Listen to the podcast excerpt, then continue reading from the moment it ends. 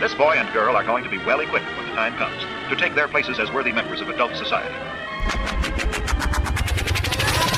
Aloha, y'all. This is Daniel Eisenman, the host of the Breaking Normal podcast, where my guests are all invited based on the frequency of synchronicity, all done in person, and all trailblazers in the breaking of all things normal. All right, y'all. I'm here with my friend Sara Brito. We met in a very synchronous way. She does. Uh, she publishes Good Food 100 Restaurants, and it's a food blog, from my understanding. that I'm looking more to to understand even more because how we met was pretty synchronous, and I'm going to see if I can explain it briefly. And then Sara, if you want to add anything to it or um, have any questions about it, please help. Please help me out because it's a mind bender. I was basically about to go into one of my favorite restaurants in Boulder called Basta.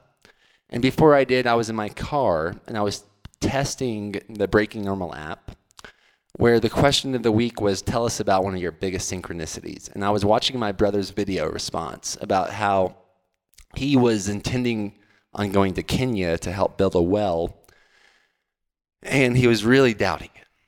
He was really, maybe because of the vaccinations, maybe it was like a pile of things. So he, before he walked into a grocery store, he was telling the story. He asked God to show him a sign if he should or should not go to Kenya. He walked in the grocery store, and a guy runs up to him, a black man in Georgia, and tells my brother God has big plans for him in Kenya. He like stopped my brother and told him that allegedly in this grocery store. And, it, and then inevitably my brother went to kenya and built that well and it worked and it was an amazing story. Probably one of the most impactful times of his life life and he's one of the most impactful people in my life and i like so before i went into Basta i was like man is that even fair to ask god for a sign? Like i have i have uh, i don't know something there was some resistance to me about asking god for a sign. I'm not exactly sure where that was rooted.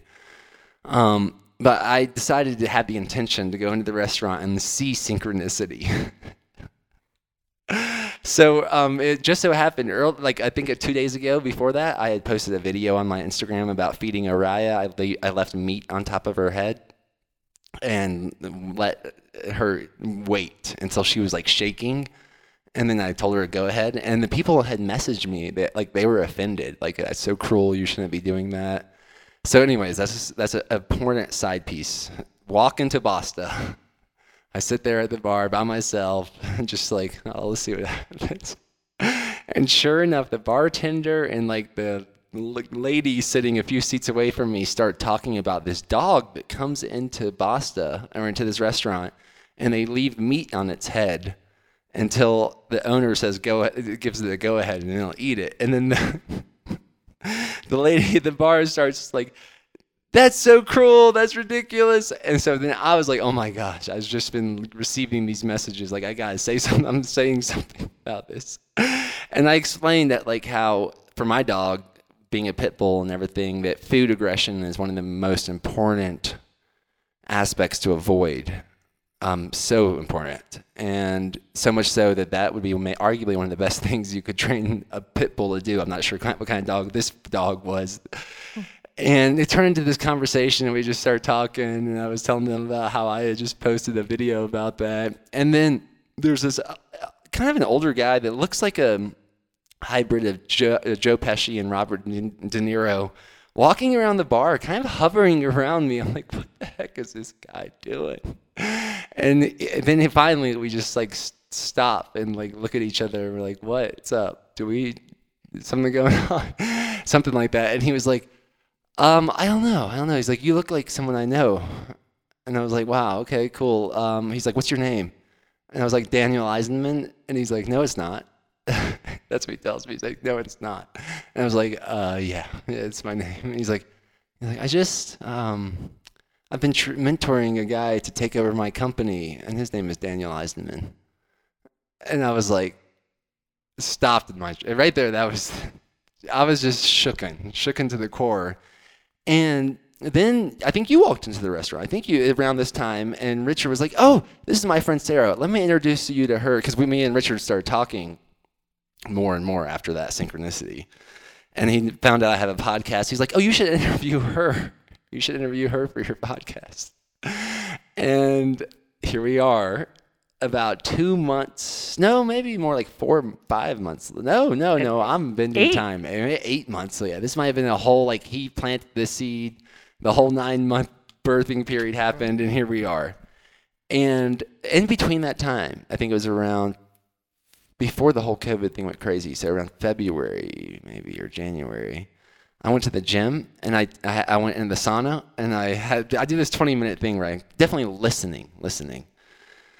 And I thought, oh, oh my- oh my gosh, I need to message that guy Richard um, and follow up with him. So I got out of the sauna and I'm um because I had I had messaged him before. So the download was to call him to call him, and I had messaged him before and was like, I can't believe Richard hasn't messaged me back. I mean, how could he not? So I'm gonna call him when I get out of the sauna when I leave the gym. So I was about to do that. I was leaving the gym in the parking lot, and before I pulled out, um, a car almost hit me. Literally, like I'm pulling out, and it almost hit me.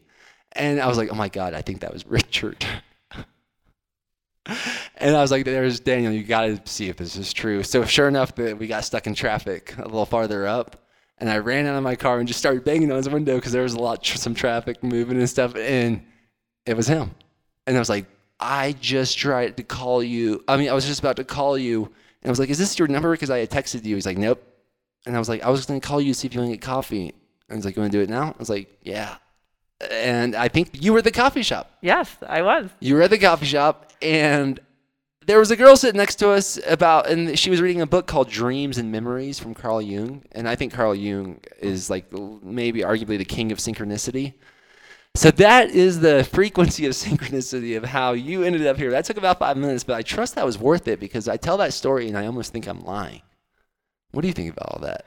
Well, it's helpful because you're bringing me back to the night that we met at Basta. And I think as soon as we met and you said something about synchronicity, I think I said to you, Welcome to Boulder. Boulder is the town of synchronicities. I've experienced so much synchronicity since I moved here. Um, and that, that was the beginning, I think, of our conversation, so to speak.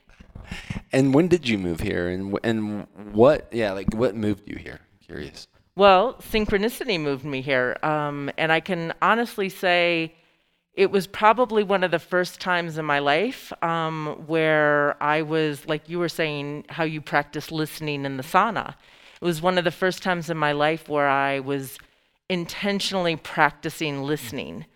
And I moved here in May 2008 and um, I it started I think the process um, even unbeknownst to me in January um, I was on a yoga retreat in Ojai, California, and I think that was my first or maybe my second um, sweat lodge experience. And um, the the Lakota Native American who was leading that was also leading a um, hawk uh, feather healing ceremony that you could sign up for separately. And I had gotten divorced uh, in at the end of 2006, so now we're talking really about like January 2008. And I just remember thinking like, I don't know what a hawk uh, feather ceremony is, um, but I feel like I need this. um, and so he sat me down and told me a little bit about it. Um, and he just said, well, you know, it's usually used for healing. So what do you want to heal? And something just rose up in me, and I said, I want to stop living my life from a place of fear and from a place of shoulds. And I want to live from a place of creativity and freedom, like true freedom, the opposite of fear. And he said, "Okay, well, this." We're, he described the ceremony, and then he did the ceremony. Um, and then he warned me, though, that he said, "I things are going to start to shift in your life really quickly. So just know that what you're going through." He actually gave me this warning before I went through the hawk ceremony. Uh, things are going to start to change really quickly. So you know, stay awake, be open, be like attuned. Um, and I had never been to Colorado before. I didn't know anyone in Boulder, Colorado. And I um, was then on a yoga retreat, or sorry, um, uh, in Mexico in February. Actually, yes, on another yoga retreat. I, you know, I don't go on yoga retreats every month, but I happen to be in two in two months in a row. And I remember sitting, this was a yoga retreat where you were allowed to drink. Some yoga teachers are less strict than others.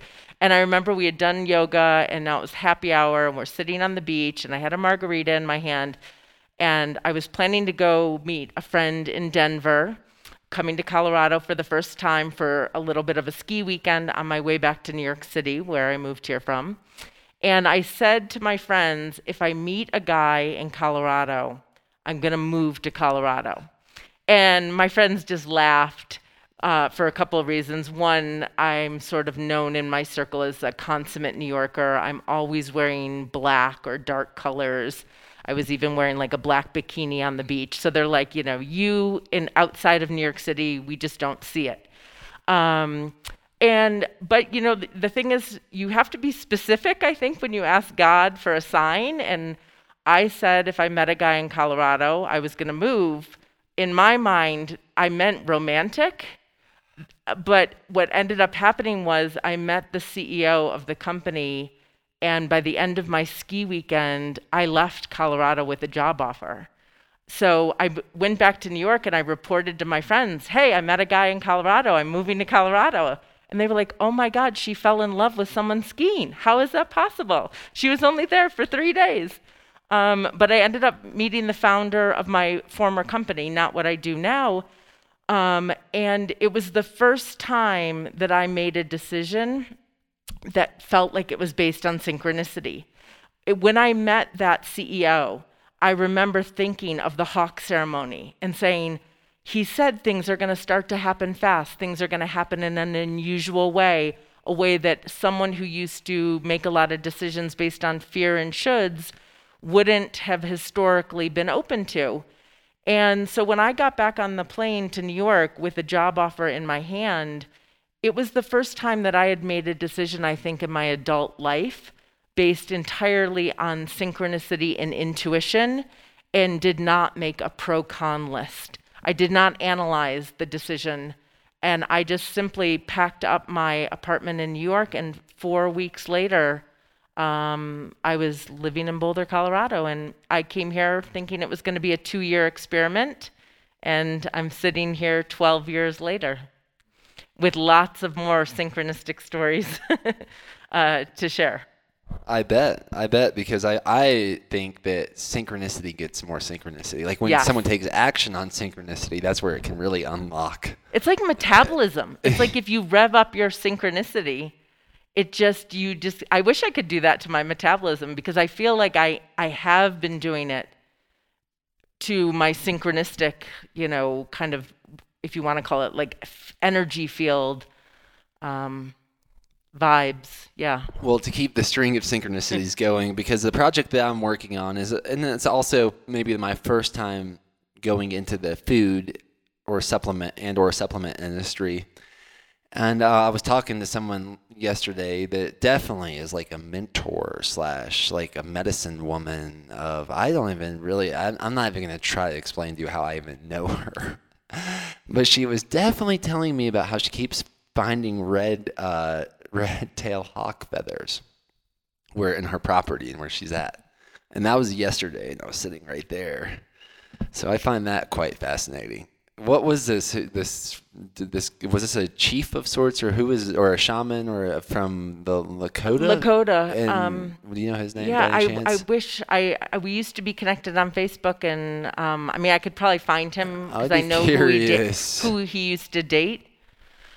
Um, but yeah, he was he was amazing. and you did that in Oh- Ojai, which is definitely a Yes. vortex of sorts. Yes. I mean, I and I think Boulder as well. Do you think that? Do you have a belief around how certain land types of, or certain environments are definitely more ripe for synchronicity? I, I do, and I know that there is something with like you know one of the longitude or latitudes of Boulder. There, I think it's actually right along Baseline Road. They say. I, I wouldn't doubt it. But I also think that people have their own. Um, so for some reason, Boulder has worked for me in that way. But another place that's really like that for me um, is Point Reyes Station in West Marin um, on the Point Reyes National Seashore. And I think for me, I'm water is really important. I grew up on the Canadian border um, along the Niagara River, and then I lived in New York City, always near water. So it surprised me that Boulder was this magical place for me because it's so landlocked. So I think people can have their own places where they, uh, something just vibes for them.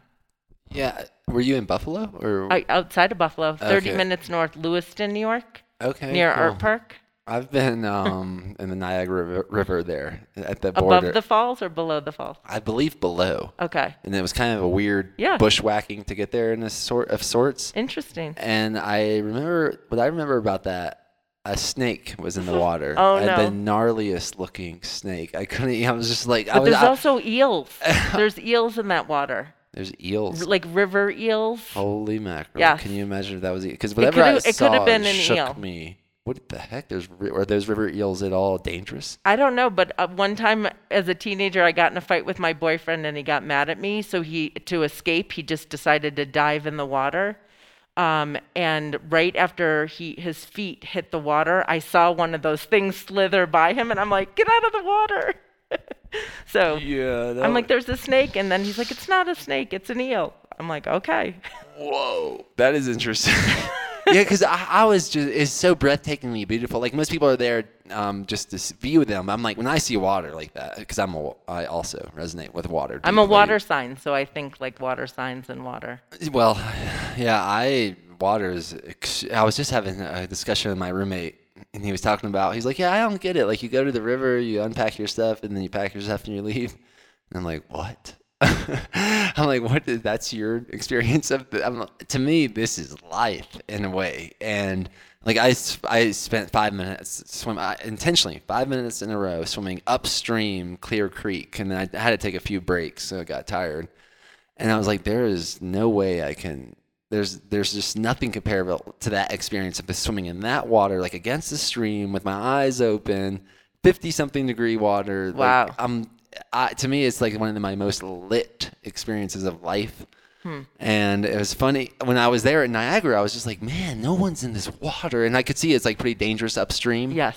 But so I went intentionally to find this downstream spot, and it was calm and beautiful. But when I saw that thing in the water, and now- now I'm starting to wonder. Well, now I'm I'm never gonna go. What we used to do is Intertube, um, in from my town, and seven miles down the river is the mouth to Lake Ontario, and our families knew roughly how long it would take us to inner tube down, and then they would send someone out in a boat to get us before we ended up in the in Lake Ontario. Um, and this is like a normal thing that we grew up doing, just hanging with our butts in the inner tube. But now I'm going to be very reluctant to have my like butt hanging in an inner tube ever again Yeah, after I'm- your snake story. I might look into this a little bit more. The- Well, I, what I do remember about that spot that I was in, there was these cigarette speed, or not these speedboats. Yeah, the speedboats. and they would they would go all the way upstream and then until they couldn't. The jet boat. Yeah. yeah, what the? I was right in that area. Yeah, that's my town. Was there a restaurant kind of hanging over called the Silo? Like it looked like um a restaurant hanging over like a fishing dock. Mm, maybe I'm not sure. Okay. How is that restaurant? Uh, well, my friend owns it, so I can only say good things about it.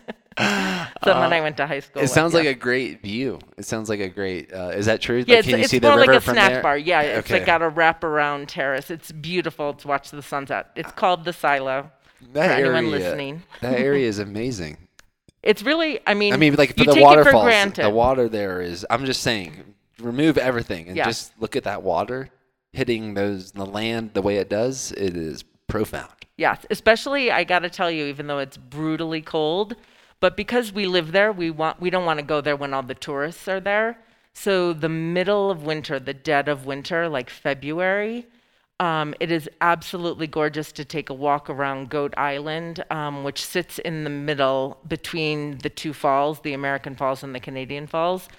And then you can really experience it. Like here we are in Colorado, you can experience it as wilderness and as nature, whereas so much of the year, you forget that Niagara Falls is like nature and, you know, wilderness. Very wild. Yeah. And that's why I think no one's in the water, or 0.01 percent that I saw. Yes. Um, Yeah, there's a lot of fear around and rightfully so for that river definitely that's this the, who is that the american side this goat island what Uh, it's kind of in the middle. You don't have But to. You don't have to it- go through immigration. you don't No, you just for just- either canadians or americans or Uh, I think access to it is only from the American side. okay so then I want to do that yeah, you should like- absolutely do I, it. I don't think i did that Yeah, and you can walk around the whole island. You know. That sounds awesome. Okay, so I'm, I'm and I, I do like that makes so much sense to me. Back to the synchronicity of how you made it a practice, and then it showed up more. Yes. And I didn't know what was really going on then, but now, um, I mean, just to fast forward and then we can go wherever you want to go. But um, you were saying about that listening in the sauna, um, and I actually say a little. What do you call like a? It's it's like a prayer or like an invocation.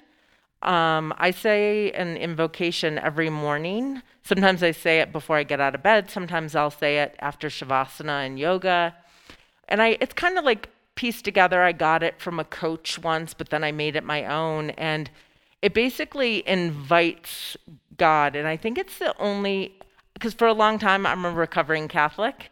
So for a long time I rejected religion and the idea of God or like bowing to the patriarchy like it was very hard for me to like bring the word God back into my life in just a spiritual way. Um, but I basically thank God for showing me the way, whatever that is, every morning. And then I ask Him to give me the faith to be an open and receptive vessel for Him to reveal His message through my life. So I'm basically every morning asking for the faith to stay open and to stay listening um, and to be awake to whatever message he might be sending. Um, and that has exponentially gone crazy during like the first half of quarantine because obviously, you know, I'm sing I, I was single, I should say, I li- but I still live alone, and I had a lot of time to like, you know, listen and call in uh, in the first three months of uh, COVID and quarantine. Well, let me tell you a little synchronicity based on that. Before, right before I, pressed record, I remember like, oh, I, I had this moment. I was like, oh, I meant to say a prayer or an intention, and I believe I'm praying. Everything I'm saying, I'm praying. I do believe that. But I was like, and when I did that, I was like, uh, it was just like a faith. I'm like an act of faith. I'm like, yeah, this is the intention. And then now you're telling me about this intention or invocation or mantra or prayer that you say on the daily basis, which I deeply resonate with. Are you, are you cool with sharing what it is, or is it like a thing Sure. that you just say to yourself, or is it? No, I'm happy to share. uh, I mean, I kind uh, of just paraphrased, but um, like I said, a coach originally gave this to me because I was. It. I'll, I'll tell you, it was born out of trying to make someone who was not an appropriate boyfriend, you know, like force the situation. And my coach basically was like, "You, there are no signs. There's no, there's no synchronicity. That there's no nothing flowing." and you have to stop trying to force things because I'm very, you know, I'm a recovering Catholic, I'm a recovering New Yorker, I'm a recovering type A goal oriented person. And so that's what it was born out of. And then I made it my own. And so I basically say, and- what I've added during COVID is this notion of thank you for giving me life. Um, because you wake up in the morning and we all have that moment where we realize, oh, I'm, I'm awake, I'm alive, I got another day. So I say, thank you for giving me life. Thank you for showing me the way. Please uh, continue to give me good health. And please continue to give me the faith to be an open and receptive vessel for you to reveal your message through my life and my work. I'm happy I asked. Thank you. Yeah, I'm in this like season in my life where I'm aiming to adapt rituals that can be implemented gracefully on a daily basis that I know add so much value to my life that I would like categorize them as a non-negotiable. And one of those for me is um, 50 uh, uh, my breath work. I definitely yeah, I, the breath work ritual, but it's, it's usually combined with um, five minutes in the river, and that, which I kind of alluded to earlier, but five minutes straight. And I like I would prescribe that if any and if you can't get a river five minutes in your cold shower, or, or if you want to take it a step farther, five minutes in a freezer that you buy and you convert to a cold tub. There is a there's a will, there's a way, and I think that and it's interesting. I am not. Uh, I would not suggest it as much to women. Like I, I don't have the. I, I feel more dogmatic to suggest it towards like young men and older men. Like men, y'all have got to expose yourselves to five minutes of cold water a day if you can, and for some women, some women as well. And like when I hear your intention, it sounds like you have made that a non-negotiable of sorts. Like that's your daily intention. Yeah, to- and it- that's how you start your day. Yeah, it's how I start my day. And what you said about sort of like um, gracefully or something, it's like, you know, I I could say that, and you don't even have to know. You know what I mean? Like, so, uh, for instance, I I did recently start dating someone, and so it's not like anybody has to know. It's like you wake up in the morning, you could say it while you're on the toilet. It- you know, it's like nobody. It doesn't have to be this big thing. Like I have to have my green juice, and I have to. I have to tell everyone that I'm making my green juice or that I'm having it. It's like, no, I just go to the bathroom and look in the mirror or close my eyes on the toilet and say my little intention. And then I got my little dose of medicine for the day and nobody else has to know. I think that's a big deal, uh, especially if it's done on the daily. Yeah. Like I feel like that really stacks. My friend, I had one of my earlier interviews, Hal Elrod. He wrote the Miracle Morning, and he has like a whole acronym for his rituals that he starts his day with. But I think most people that listen to this at this point probably really understand the power of how one starts their day. Yes. And then there's people like Jim Kwik who I've met who's like he's preaching just just don't turn your phone on for the first hour. And I think when someone does that, then they might allow themselves more creativity to come up with a mantra or a prayer or a breathwork ritual or whatever it is that supercharges you for that day. Yes. I mean, I have other morning rituals, but like there are times when you're traveling um, or you're not at home that you can't do those things. Um, but when I moved into my new apartment in Boulder, uh, which was very intentional of me, um, I uh, moved to California last uh, year for about six to eight weeks. And then when I came back, I decided that I was going to approach life from November 1st on in Boulder differently um, than the way I had in uh, in the past. I mean, coffee shop rituals are great in the morning too, but when I lived downtown, I am I was social first thing in the morning. I woke up, I threw on clothes, I threw on a, a jacket, and I walked to a coffee shop. And then all of a sudden, you're involved in chit chat.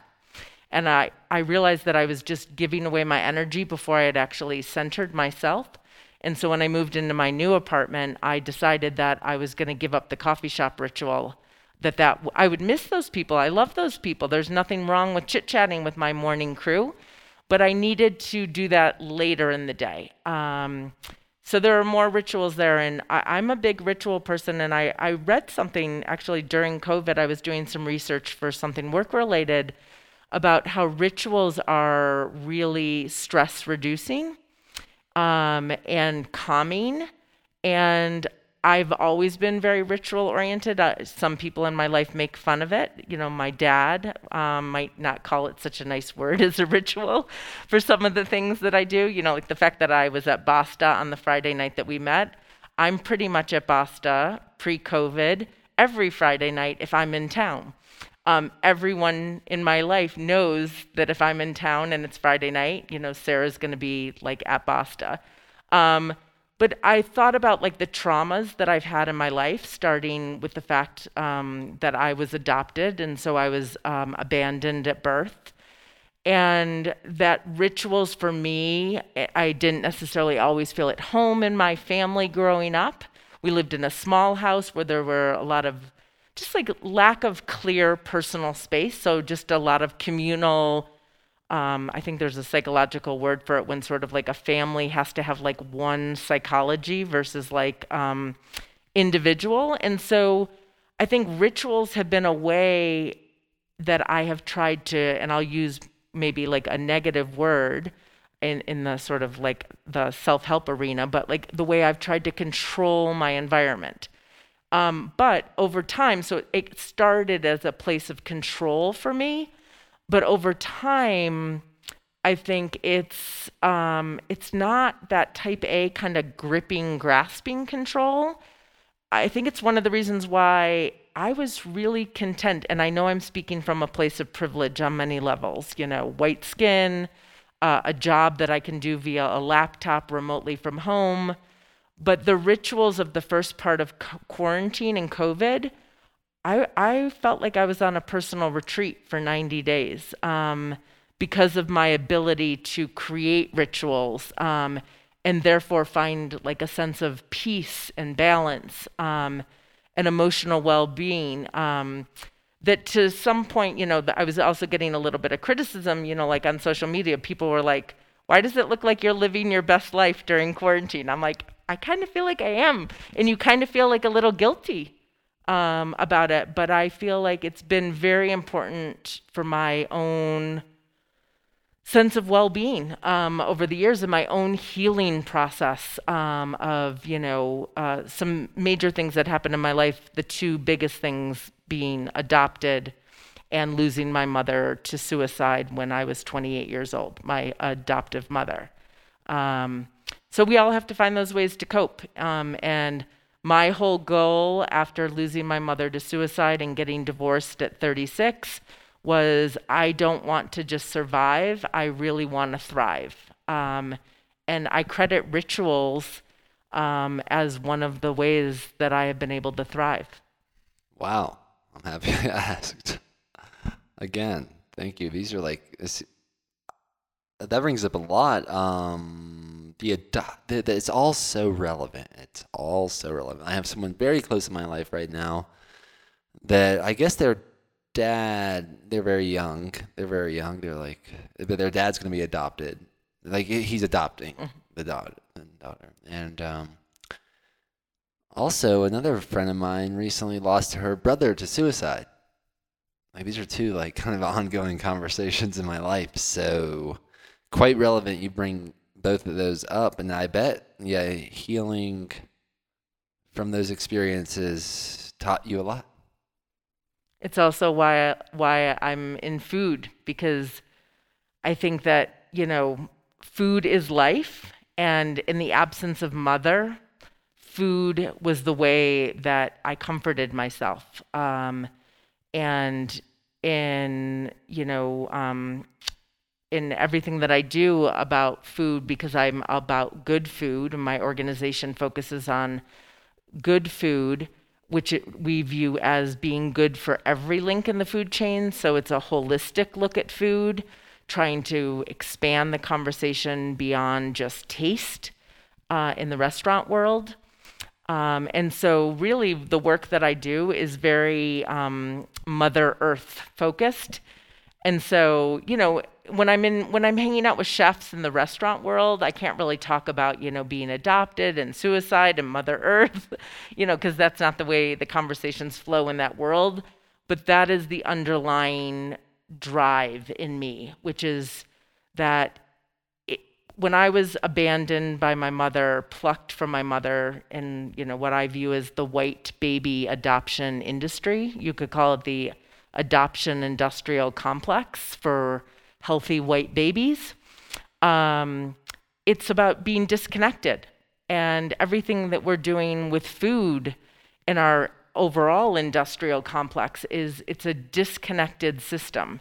And my whole life orientation and motivation is to reconnect those links. Um, and if I can't do it like re- in re- reality, like physically, you know, I can't necessarily make a distributor buy from a particular farmer. I at least, I think I'm at least trying to do it consciously, make people conscious of um, how every link in the food chain is connected, and that, you know, if you think you're just grabbing a quick drink that's convenient, or a quick bite to eat that's convenient, um, or eating something that you think is so-called healthy but when you don't think about the implications to every other link in the food chain, you are participating in and implicitly part of perpetuating a system um, that is a disconnected system. Yeah, I would like to know. I mean, I'm, I would like to know so much so about both of those, the adoption and the restaurant business, or the food business and the and the adoption business, of what you're referring to. That might be some of the biggest issues or kinks in the hose. um, and you know, I mentioned earlier, like I think I, I I love good restaurants. I love good restaurants, but I rarely eat at them because I think the oils they use suck. And that was like my main that one of my main issues with restaurants is that they're like I I think a lot they're doing so many things well, but then I find out they're like using canola oil or some sort of other rancid oil. And then like, yeah, I'm gonna probably get acid reflux from this meal, so I'm probably not gonna eat it, even though everything else y'all are doing seems pretty cool. So I'm curious, are there any like major red flag issues in both of these industries or these experience these situations with the that you see most commonly?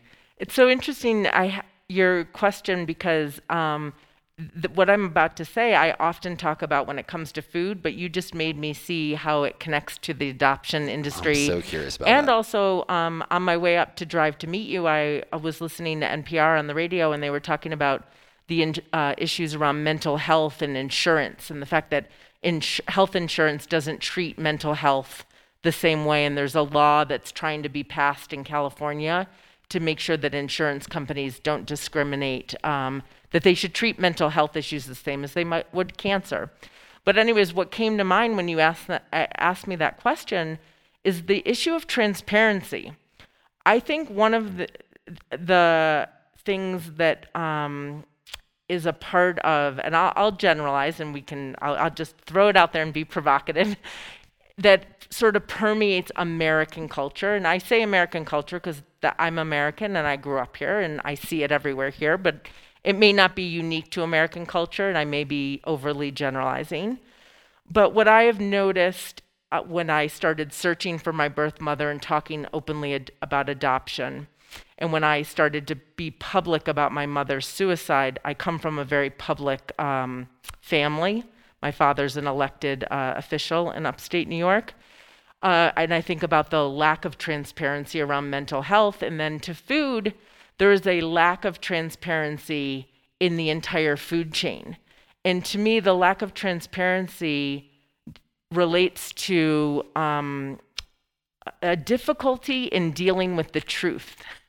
Um, and we won't even talk about politics in terms of, you know, alternate truths and facts and things like that. But I think I'm a big believer that the truth sets us free. And that when I woke up and realized that being adopted was an issue for me, um, and I started to face that, then the healing started. When I refused to whisper that my mother died of suicide, um, even though I was from this public family, I it, it helped me.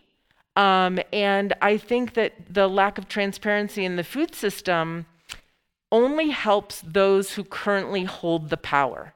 And the people who currently hold the power, the status quo, are the big industrial food companies. And so the lack of transparency does not favor what's actually good for people. I, am sorry, transparency uh, the lack of transparency only favors the big companies. And what would favor everyone would be truth and transparency. But for some reason, I think culturally, we have a, we have a problem with the truth.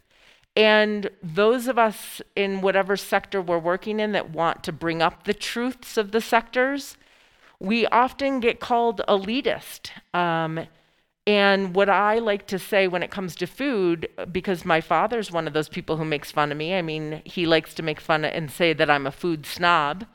And I'll, my response to him or anyone else who says that my values around food are snobby or elitist is caring is not elitist.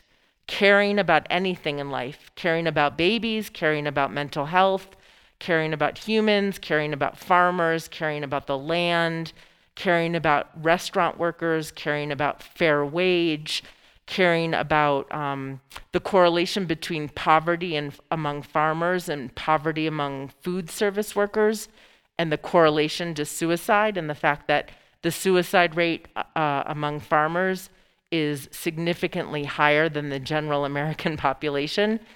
It relates to poverty. Um, and I guess I'm just one of those people that likes to put the truth, the elephant um, in the room on the table. And let's just say, you know, I guess I'm qu- quoting maybe um, someone from Saturday Night Live or Barbra Streisand, talk amongst yourselves. you know, like, um, but I just want to, let's just face the truth. Um, Well, so if my eyes were a camera, like the lens, my lens, which is a really cool concept. I'm not sure if you've ever played with this, but like I, if I focus on you, the book Breaking Normal in the background is blurry. It's blurry. Um, but if I focus on the Breaking Normal book, you're blurry. I think that's pretty cool. And I look at that book, and it's a guy that's in the self-imposed prison with the key at the tip of his nose, and the subtitle being "Rewild Your Inner Child and Set the Truth Free."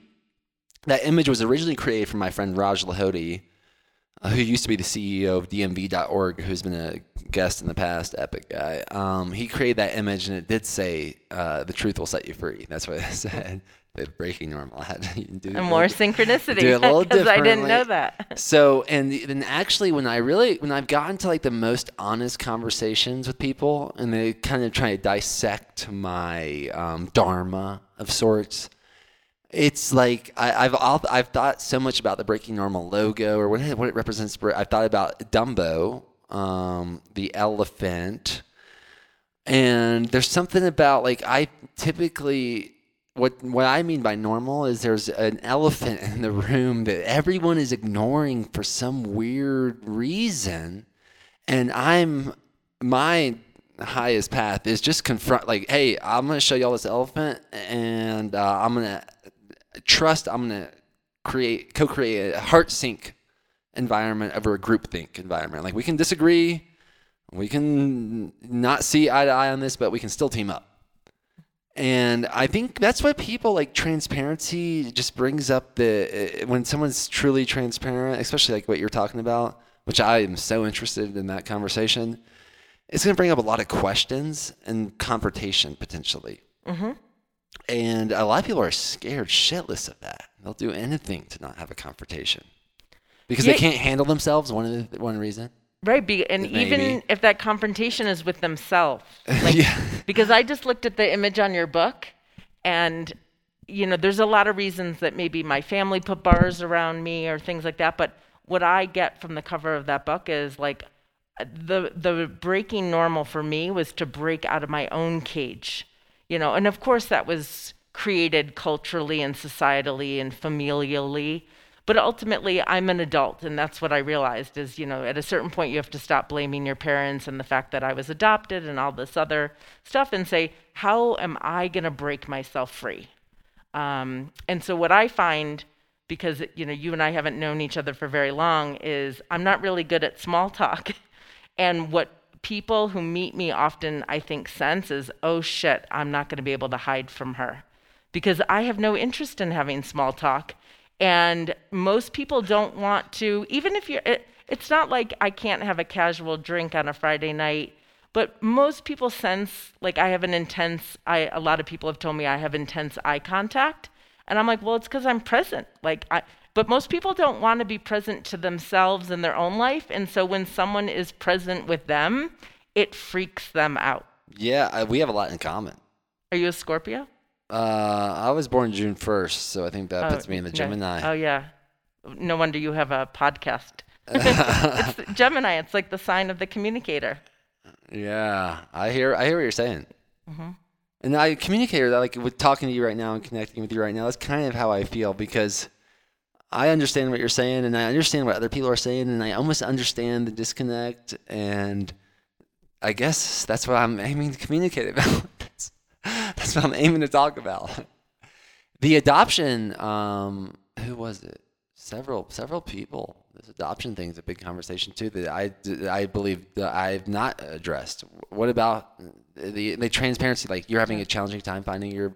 No, I actually I've been reunited with my birth mother since. Uh, so I'm 49. I'm about to be 50 at the end of October.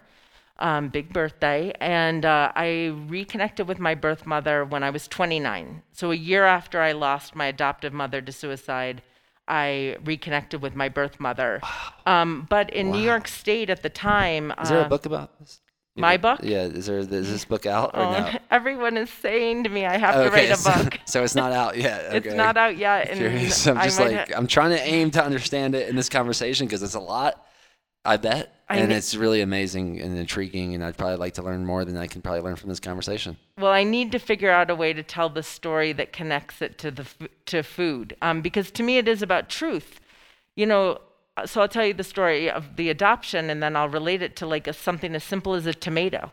I do believe that there is a true tomato and like a false tomato.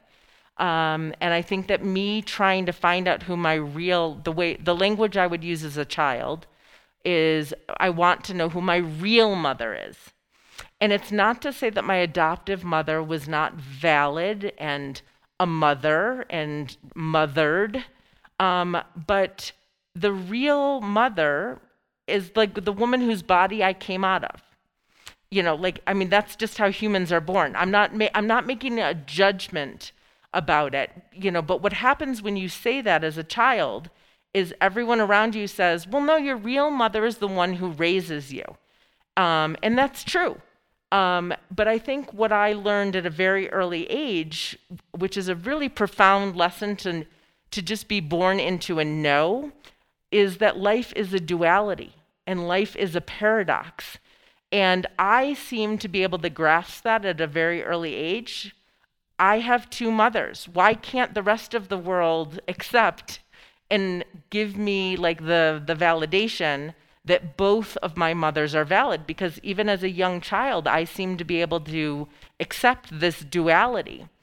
Um, and so I think like that is a big part of the lack of transparency is, you know, New York State has since changed the laws, but at the time uh, they were closed records. So I was never going to be able to find out who my birth mother was unless she happened to join a registry and I happened to join a registry and they actually matched us. Um, and there's a lot of cases where both people are in the registry, but the system doesn't match them. So I hired a private investigator because, one, I knew that um, at the time I had a really intense career in New York City, that I knew I, I was not going to be able to manage the emotional roller coaster of thinking I found a lead, you know, basically then hitting like a dead end, you know, having the crash, and then getting motivated to search again. And I just said, you know what? I'm going to outsource this. Um, and so I'm really lucky that um, the private investigator that I worked with only charged me upon success. Um, so there was no like running tab that was costing me a fortune. It was like when he found her, when he had a phone number, when he had an address, um, when he had valid information, then then I sent him a check. Um, and so I've been really lucky that I've had my mother uh, in my life for 20 years, and I can say that I also, because I'm a living experiment, that it is nature and nurture because there are things that are um, about me that I, I know could only have come from my mother. Um, and there are things about my birth mother that absolutely annoy me. Sorry, Anne, if you're listening. Um, that I think to myself, oh my God, thank God she didn't raise me. Thank God, thank God I got this from the family that I grew up in. And so my life is like this living mirror of it's nature and nurture. It's it's my adoptive mother and my birth mother, but I don't like to call her my birth mother in general. I mean, for this conversation, it just makes it clear as to who I'm referring to. But it's not just the fact that like I came out of her vagina that you know made her my mother. It's not just that like she birthed me. It's you know for 28 years, I was once interviewed. I think I was actually interviewed on Fox News in New York way back, and they were the the uh, reporter was trying to ask me why it was so important for me to find my birth mother, and she was asking it like as if it was like this big mystery. And I looked at her, and I, and this ended up on the air because someone, of one of my relatives, saw it. And I said, "Are you aware that mankind has been trying to go to space forever?" Because mankind is trying to figure out why we are on this earth. I'm simply trying to figure out, and then I used the word vagina on TV. I said, I'm just trying to figure out whose vagina I came out of. It seems a lot less complicated than figuring out why we're on planet Earth. And I, I just like to show like the ridiculousness of the question of like, it's just human nature. We're, we're seeking answers, we're seeking meaning. And when you don't know that, I used to sometimes feel like a Martian, you know? Um, and you don't feel like you know you don't feel like you actually belong here um, and you know we all know psychologically um, the impact of not having a sense of belonging to yourself um, and to a group has on someone's self-worth um, and so i used to find my reprieve was in nature because i'm like um, another thing that I found um, sort of solace in is this poem. I don't know if you've heard of it. I, am suspecting you have, um, called Desiderata. Um, do you know that? I'm not certain. I would, if you okay. know it. I oh would, no, I, it's super long, okay, so people are going to have to Google it. I don't know if I know that. but there's a so. line in it um, that I gravitate towards, and you know, in all my angsty adolescent years, um, I would just recite that one line to try to remind myself that even though I feel like an alien in my family and I don't know like who I belong, I don't even know my ethnicity. My ethnicity. These people are trying to raise me Catholic. Um, you know, maybe I'm not Catholic. I used to hypothesize like maybe I'm related to Princess Di. I mean, my fantasy life, my fantasy life was out of control as a child. But um, this line is, um, "We are all children of the universe, no less than the trees and the stars."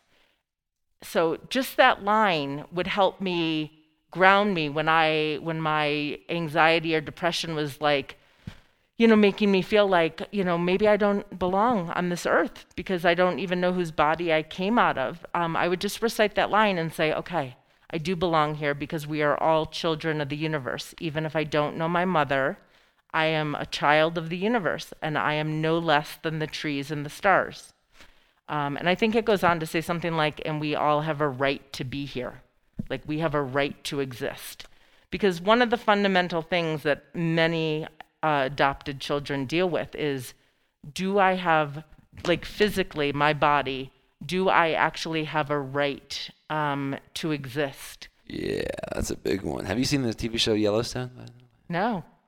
The faces, that's one of the things that goes into about Yeah, about finding out. Like uh, uh, one of the actors. I don't want to do any spoiler alerts, but it's.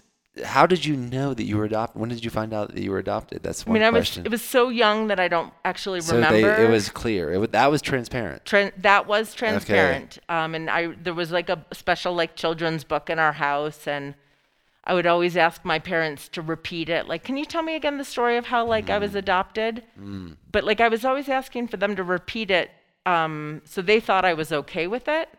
Um, but I was I was trying to figure out answers. Like you know, I, it was like I was born. I was literally born as a seeker, because I was seeking the truth of my own life. You have siblings from the parents that yeah, you I have an adoptive sister. And she was adopted as well. No, she was uh, their natural child, but oh. she came she came after me. Oh wow. Yeah. How many years? Uh, three age years and four school years. Wow. Yeah, there's a lot. Of, there's lots to dissect with. I imagine a lot of that. Man, I don't know where to begin or end. Holy mackerel! I know when people like you have that reaction, you're. Rem- I'm just like, yeah, that's my life. Like you know, it, it's like. Well, what about the suicide? You know, my friend. Uh, I'm thinking of my friend right now, where she's probably processing that, but their brother. Mm-hmm.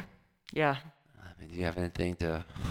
Any well, brush strokes on that subject? I mean, she's. Well, you know, it's interesting because um, it's something that I. I mean, even though I, I'm I'm open to talking openly about it, it's not like I ever thought my work would have anything to do with mental health or suicide. But it's. I, I don't have anything like official to share right now, but I've sensed during COVID because I work with chefs in the restaurant industry, which has been completely decimated by COVID, um, and specifically the hourly workers that you know got laid off. Um, and again, they were already struggling with like low wages and poverty and the mental health issues that come along with that. And you know, I don't want to get into because I'm not an expert. You know, the chicken and the egg thing about whether or not people with addictive behaviors and personalities gravitate towards the restaurant industry or whether the restaurant industry, you know, creates, you know, through alcohol and drug abuse. Um, but there's obviously that aspect to the restaurant industry and how it touches mental health. And so it's I, I had always viewed my mother's suicide as just, you know, something that happened to me personally. Um, one of the reasons why I feel very much like I prioritize my mental health and my self care. Um, but I, it's just starting to come up about how it might start to enter closer into my work with good food because of good food, as I say, and you know, kind of like um, evangelize, it has to be good for every link in the food chain. Then the mental health of farmers and the mental health of restaurant workers is part of being good for those people. And I think that there's um, an opportunity to offer and create more support. Um, you know, outside of the say traditional mental health system you know i'm not a therapist i'm not a social worker but um, i got so much support from my adoption support group um, i actually wasn't ever in therapy while i was searching i just went to a support group um, pretty much every wednesday night in manhattan. Um, and so it was fellow adoptees counseling and coaching each other with with the supervision of you know a facilitator who was trained. Um, and that was so comforting um, and because i'd never experienced therapy one-on-one or group prior to that so i just remember this feeling when i walked into the room one i don't think i'd ever cried in public before i mean besides my mother's funeral i was one of those people that like if I was at the movies and there was a sad scene and I had to cry, that's when I went to the bathroom so that I could like cry in the bathroom stall and not even in front of my friends. And I walked into that room and I, I was going to be a listener the first time. And I just started to hear how open and vulnerable everyone was in the circle. That by the time they got to me, I was just like sobbing to the point where I couldn't even talk. Um, and I walked out of there and I tried to describe the feeling to my dad and my friends. And I said, I, I, I, I understand it. It's like being adopted is like being a cancer survivor. You walk into a room and there are cancer survivor, breast, sur- breast cancer survivor support groups. There are all sorts of, um, there's like widows support groups for people who lose a spouse. And all of a sudden, I never had realized uh, that I was part of a group. I, you know, I just thought I was like a rugged individual that was like determined to be self-sufficient. And so I think it it opened me up to the notion that being vulnerable is what makes us strong, that not being rigid because up until that point um, i like i said you know new yorker hard worker goal oriented it was like nothing is going to break me. I mean, I think that that Frank Sinatra song, like if you can make it in New York, you know, you can make it here, you can make it anywhere. It was like that's basically was my theme song until I was 26.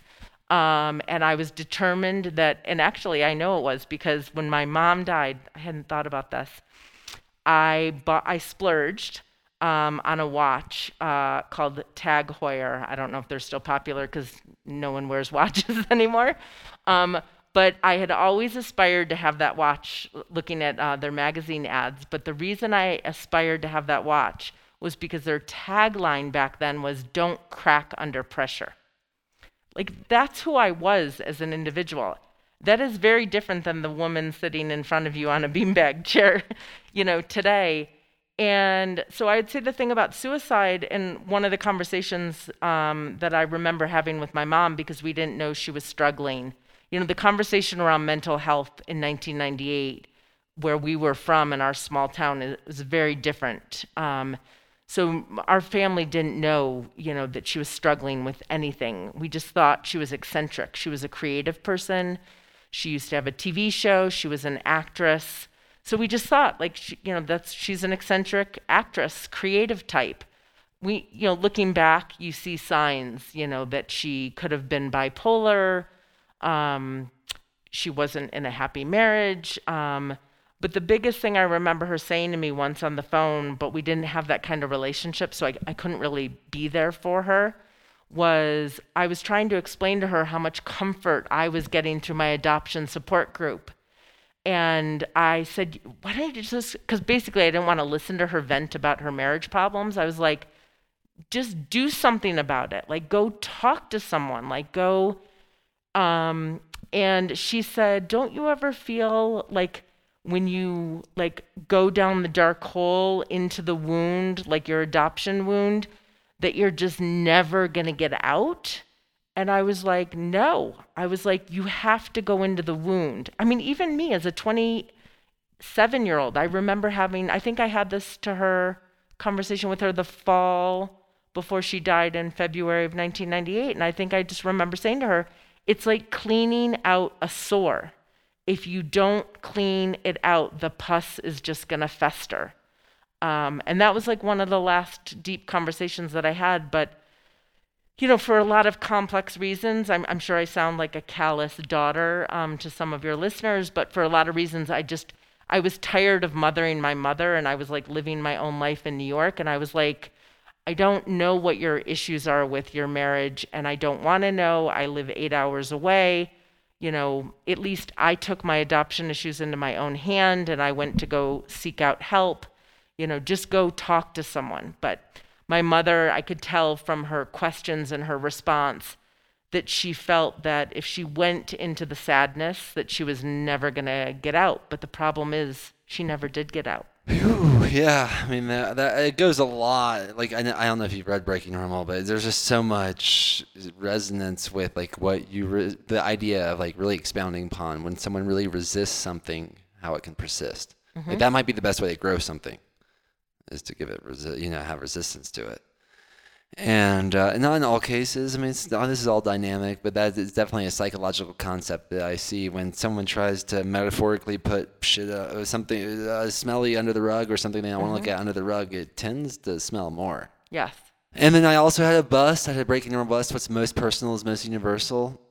And in the context of yeah, our retreats, that the very first thing that we did at our retreats, um, and I, we'll see what happens the next one whenever that happens is usually uh, some sort of confession session. So addressing the elephant in their own room right away. So they're not worried about hiding it anymore. Mm-hmm. So like anything they think that could disconnect them from this group or anything they're embarrassed about or anything they were ashamed about, like you have 90 seconds right now to black out and share it. And it's a lot more context before that. Um, so I can res. I, I, mean, I I hear you. I see you, and thank you for not being afraid to address the elephant in the room and talk about these topics that are arguably so challenging to understand because how few people have been willing to be transparent about them. And I think that you're part of that shift of where we'll heal that. We'll heal that as a collective as well.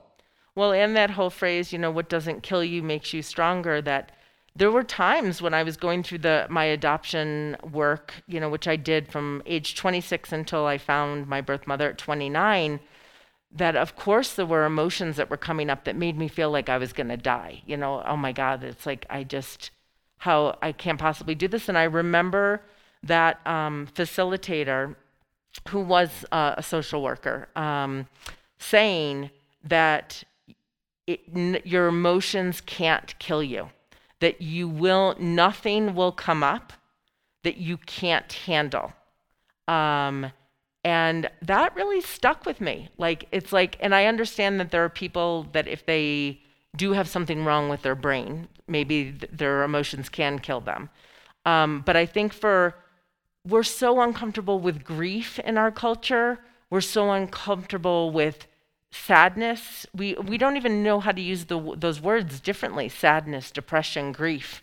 It's just all stuff that's like oh i don't know what's going on with that person. I don't want to deal with that. Um, and when you start to think about it if you're like overall a generally healthy person that's just going through a depressing time to have someone say to you you should be depressed because of what you've just gone through. Your mo- like i had to have people say to me your mother just died of suicide. It is okay to be depressed, it is okay to be grieving. And to have that kind of affirmation and normalization um, of our emotions um, while also, you know, seeking help, you know. Yeah, I'm having flashbacks of my dad. I think I remember like talking to him at one point or the other about feeling depressed or something like that, like or not feeling good or feeling sad. I remember my dad said, "Yeah, yeah, everyone gets depressed. That's good. Just let it go. And just like feel it, and let it go." And and there's something like when you're speaking and everything I've experienced through all my retreats and how going into that going into it rather than trying to avoid it. Um, that's a big deal, and I think that there's something. I think we're. I basically think we're like recovering. If you look at human history, we're recovering from a bit of an emotional dark age. Mm-hmm. So, I think it's really important with all the all everything that you brought up in this conversation. So, thank you. Oh, I, I love that way of thinking about it, like waking up from an emotional dark age. Um, because I totally agree, and there's all sorts of other things going on in the world that are also waking us up. Yeah, and it's like in the the idea that it could be taboo for a restaurant to be transparent about where every ingredient or the whole chain is coming from. I do think it's a symptom of the whole. And I I real I know we're, we're approaching, we're about five minutes from the hour and 11 mark. Wow. hour, yeah. So, briefly, tell us about the Good Food 100 and what it's about and how people might be uh, want to get involved or what, what they might get from it. Sure. So, um, yes, so this lack of transparency exists in restaurants. Um, and it's one of the reasons why you'll often see restaurants just um, name the sort of hero ingredient, ingredient on the plate. So, let's say, you um, have wild sockeye salmon from Alaska on the plate, that will often be named. Um, but everything else related to that um, dish um, is is a mystery, and you just have to put your trust into that restaurant.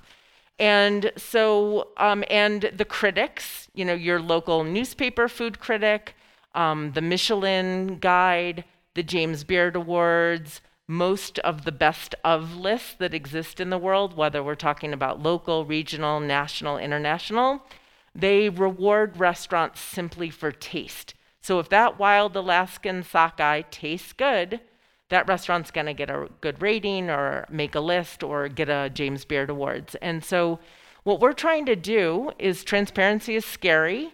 You know, industries are like machines, and everyone in those industries kind of learns how to play by the rules of that machine. Um, and so, if you're going to challenge that, you have to make it safe for restaurants uh, or any industry to do that. And so, we created this survey where we ask restaurants to fill out, it's about 25 pages long. It's like doing your taxes, a really intense, in depth survey on all of their food purchasing and business practices and we promise them confidentiality of their data um, in exchange for their participation in giving us this data in the survey. And then we aggregate that with all the other restaurants that participate, and we analyze that data and we give them a rating.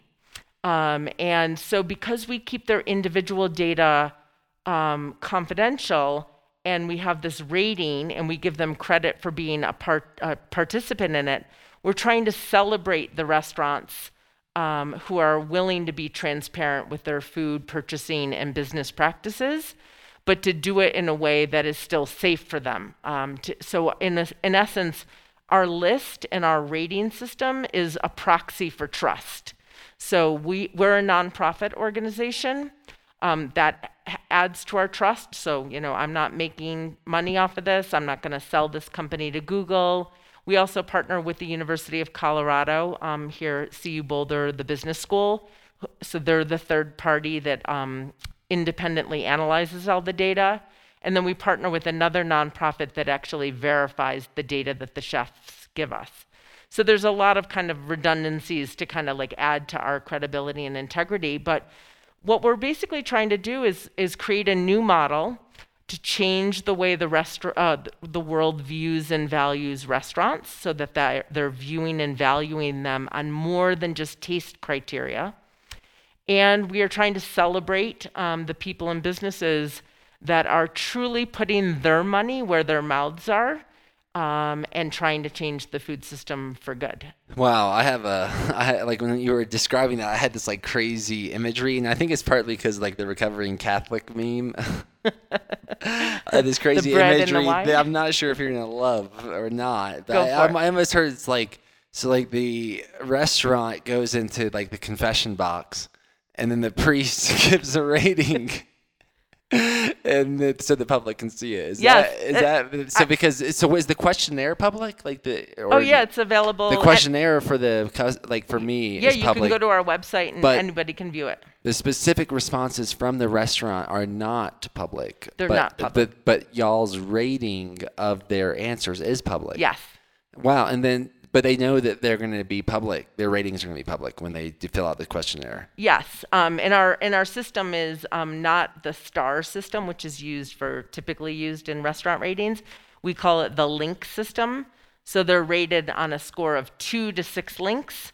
So um, the, if you have six links, it means that you're doing, you know, the majority of things right versus your peers. And if you have two links, you're on the bottom half. Um, but what we're trying to do with that rating system is celebrate participation it's you know it's it's going to kind of sound a little millennial like you know everybody gets a trophy um, but we're trying to encourage people to simply be transparent with their data because as you can imagine um, most independent restaurants whether they're sorry independent businesses whether they're restaurants or not do not have to report any of their data to anyone so we're trying to um, create a new behavior, which is completely foreign, which is giving this independent third-party nonprofit all of our confidential data Yeah. in order to move the industry forward to a place where, because we believe that a more transparent system serves all. And, you know, the hashtag that we use is good food for all.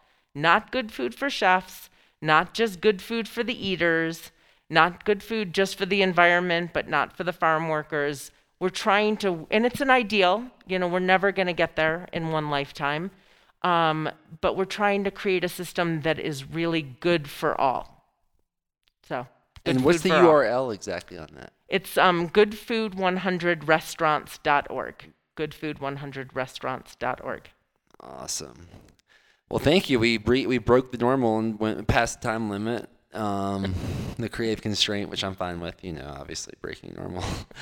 And uh, thank you, thank you. Thank for you. you. You being you, you. I what I would say is like people that I love to hang around with are willing to transparently and accurately describe what's happening for them. And it seems like you're doing that like a pro. I'm practicing. and doing it for others in businesses in the restaurant industry. And thank you for doing that. So till next time, Boulder restaurants on your, your favorite Boulder restaurants. Well, to get to give a plug, uh, I don't know when this is going to air, but the 2020 Good Food 100 restaurants list is going to come out this fall. Okay. Um, so I will leave it to encourage people to go to the website and see which Boulder and Denver restaurants um, were willing to be transparent. yeah, yeah, I'm excited about Yeah. that as well because I know the restaurant we go to together is one of my favorites. So And they are on they are on the list. I will say that because they have been on uh, the list and participated from the from the very beginning. So awesome. I think uh, it's not it's no surprise that we met at a Good Food 100 restaurant, Basta here in Boulder. exactly. All right. Thank you. Keep breaking normal, y'all. To be continued.